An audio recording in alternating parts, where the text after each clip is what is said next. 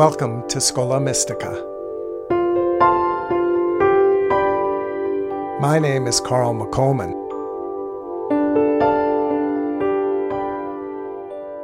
In his rule for monasteries, St. Benedict makes this bold statement We intend to establish a school for the Lord's service. He saw the community of monks gathered together around a common life of prayer and work as more than just a fellowship of believers. By living together, working together, and praying together, the Benedictine way of life included an element of learning, of education, of drawing forth from the hearts and minds of the monks a spirit of service and of faithfulness to their Lord Jesus Christ. In the 12th century, the first generation of the Cistercian monks described their way of life as a schola caritatis, or a school of charity. Not charity just in the sense of giving to the poor, but charity in the sense of compassionate love. One of the purposes of the spiritual life is to help human beings to learn the ways of God's unconditional love for us, since God is the source of all compassion and charity, the source of all love. The goal of such a school of love is to help us recognize God's love at work in our lives and the lives of others, and to learn how to let that love flow among us so that we may truly manifest love in our lives and in our relationships. The New Testament bluntly states God is love. So if we mean it when we say that we seek God, then we are in fact seeking love, kindness, benevolence, forgiveness, mercy, compassion for ourselves and also for others even those we might not naturally like very much. If we take Jesus seriously, even our enemies. Thus, a schola caritatis is a school of love with one ultimate goal to restore in us the splendor and beauty of the image and likeness of God. I sometimes hear from people who have this idea that monks or nuns are somehow different from the rest of us perhaps more holy, or by virtue of their cloistered way of life, it's easier for them to lead contemplative lives. But the teachings of Jesus are not meant just for the religious professionals. The mandate to calibrate our lives according to divine love, divine mercy, divine compassion, and divine forgiveness is meant for everyone. We are all called to be in relationship with the God who is love. We are all called into a relationship with the very mystery of God. And this brings me to the name of this new podcast, Schola Mystica. The Latin simply means mystic school.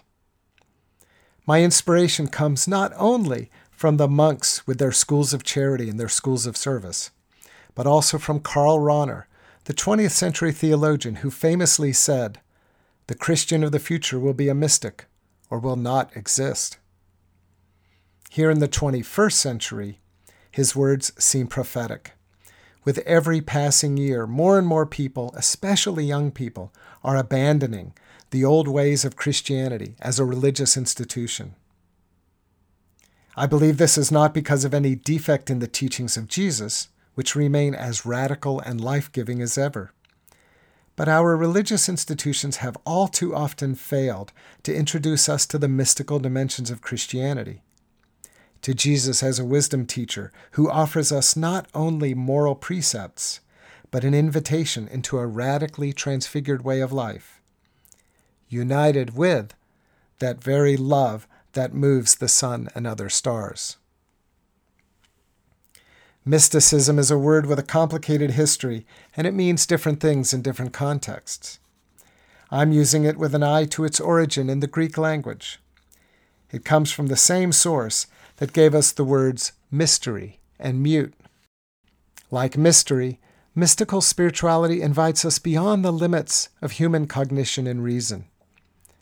It has been said that a God small enough to comprehend is too small to be worshipped. Mystical spirituality acknowledges that God is not only love, but also vast mystery. To be a student in the school of love also implies being a student in the School of Mystery. So the other word related to mystical is mute, like the mute button on your TV remote. This, of course, brings us to silence. But silence not only in the sense of a lack of noise, but also as something present in our hearts and our minds, deeper than our thoughts and our feelings. The silence of prayer, of contemplation, of meditation invites us into the very presence of God. After all, the Trappist Cistercian monk, Father Thomas Keating, once said, Silence is God's first language. Everything else is a poor translation.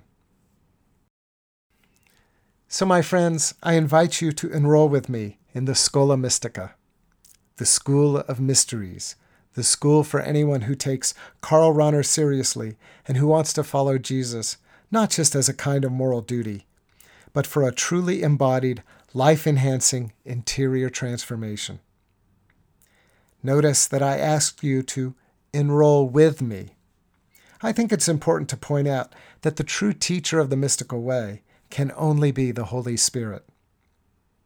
It is Christ who calls us onto the path of mysteries, and the Holy Spirit who guides us along the way. In creating this podcast, I hope that we can be companions to one another along this way.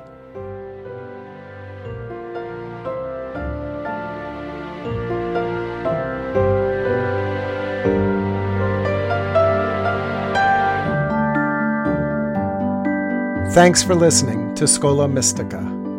I hope we'll stay in touch. I'm Carl McColman. Visit me on my website, www.anamchara.com. That's A N A M C H A R A dot com. Or look for me on social media. And please let me know your questions, comments, and thoughts about mystical spirituality.